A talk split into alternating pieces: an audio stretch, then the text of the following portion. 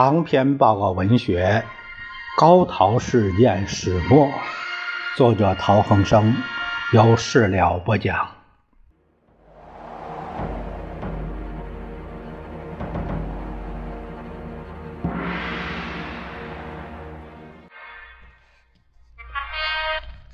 第八章：日汪会谈第四次会议。它时间是十一月六日。呃，上午九时到下午五时，时间上有了变化，地点也有了变化，在上海愚园路，愚是愚蠢的愚，愚园路六十号。出席人有中国方面周佛海、陶希圣、梅思平、周龙亚。呃，日本方面有影佐少将、全眼健、呃，须贺大佐、呃，古迪大佐。石野书记官、清水书记官、单少佐、片山少佐、小池参事。这次会谈，日方的人员有所增加。关于日华新关系调整要纲附件临时政府呃一项之华北区域问题，汪方希望仍然以省行政区域为标准加以划分。周佛海认为。内蒙的行政区域应该为察哈尔、绥远两省，华北限于山东、山西、河北三省的行政区域。英佐说，蒙江是蒙江自治政府的行政区域，包括晋北十三县。仅仅以它的行政区域属于山西省为理由，企图把它归属于华北，理由不充分，因此变更非常困难。他提出忠告：诸位不要固执。决心把晋北划归蒙江，这是聪明的。我把此事呈告中国方面同志，作为严肃的忠告。陶希圣提出他的民族历史观，特别点出元朝的复礼观念。呃，他后来就向汪精卫解释这个观念，他说。英佐少将的忠告，我们深深体会。对于蒙江问题，我们的统治认为，我们也是为日本考虑，希望对内蒙没有妨碍。愿现在略加以说明。有关卢沟桥事变以前的内蒙自治运动，鄙人略有所知。首先从蒙古人的感情和中国人心里的冲突谈起。察哈尔没有这种现象，但在绥远此类事情。则屡见不鲜。由于两者的冲突引起了蒙古的独立运动，此冲突的原因有二：一是种族上的原因，二是财政上的原因。种族原因起于汉蒙两族杂居地域，尤其在绥远，汉民族的势力延伸到蒙古地区，便是发生冲突。同样，蒙古人的势力拓展到汉民族地区，也会发生冲突。因此，为了排除种族上的冲突，蒙古地区应归蒙古人所有，汉族地区应归汉族人所有。这就是说，把它划归华北。至于杂居地区，另行协商，呃，详细的解决办法。山西省北部是汉族地区，应归属华北，这样比较妥当。第二是财政方面的原因，这类事在过去德王和阎锡山之间发生过，这是发生在汉蒙杂居地区，特别是汉汉人。划来的蒙古地区，这些地方有财政上的输入，收入，严把这笔收入划归绥远省政府，德王加以反对，结果两者便发生冲突。因此，如果要消灭这种冲突，必须把汉人划的蒙古这个地区划为华北。如果把它划为内蒙，那么汉蒙之间的纠纷永无休止。其次要说的是。华北和蒙江之间的关系，他们间主要是种族问题，财政上的问题是次要的。但是如果在有关两者的境境界问题上，把应划归华北的归属蒙江，而把应属于华中的归属华北，弄得乱七八糟，一定会导致中国国民感情的再一次纠纷。省级行政区域是历史上固定下来的，要改变这一现状，必然会引起纠纷。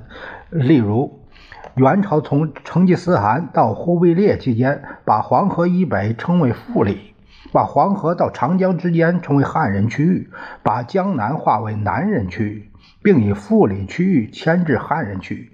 现在如果做出同样的事来，人们会想起历史上的事实，其结果这种境界对日本人也是不利的。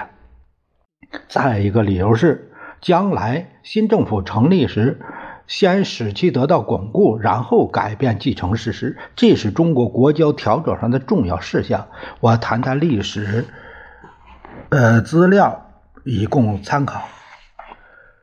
古迪说，他担任山西特务机关长时，曾强烈要求不仅晋北，而且把整个山西归属蒙江。由于晋北十三县受到阎锡山的压榨，引起居民的反感，终于加入蒙江。因此，他坚信日方所提出的理由是适当的。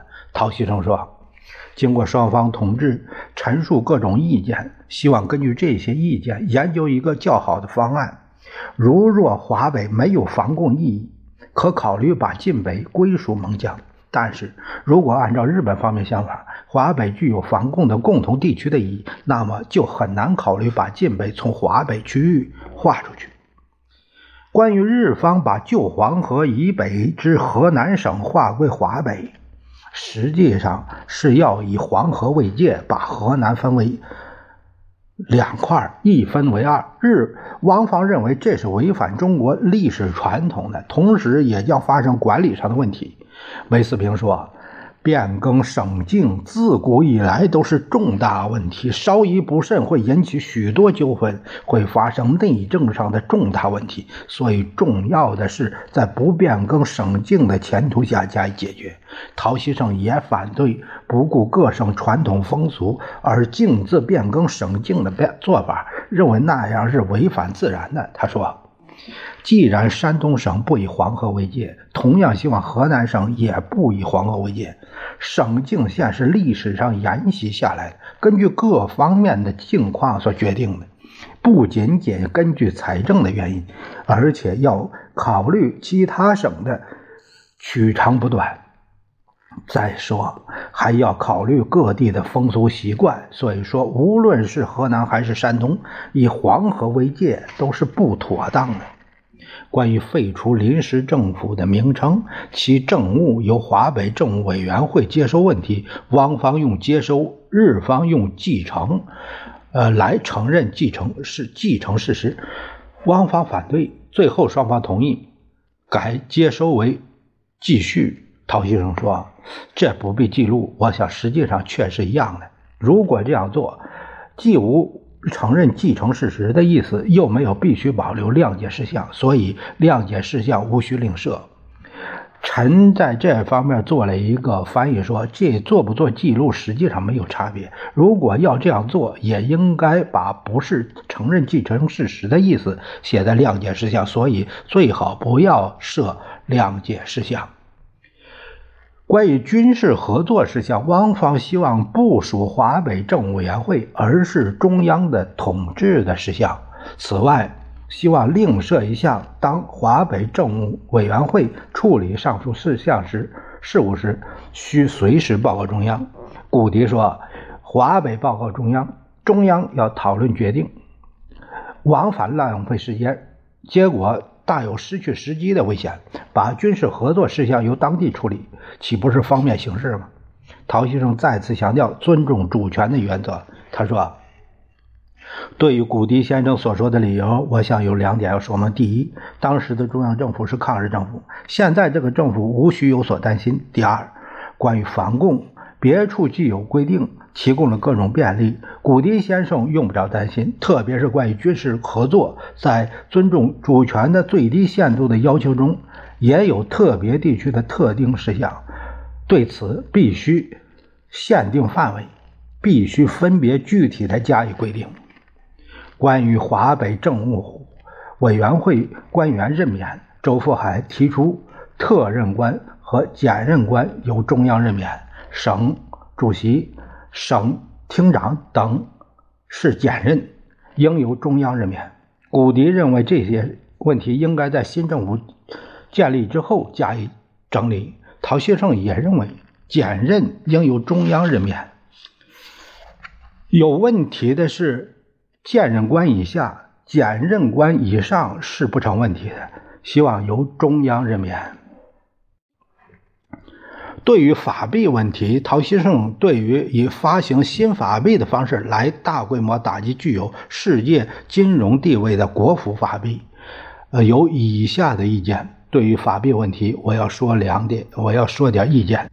这次战争的重要问题是法币，这个法呀，这个法币不是法国货币啊，就是说，呃，是。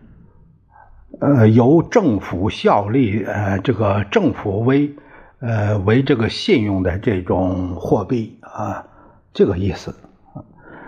维持讲作战的是法币，这是因为得到世界两大金融国家支持的。为此，日本虽付出重大牺牲，但所有中国抗战力量都被吸收如此。从日本方面说来，应该竭尽全力。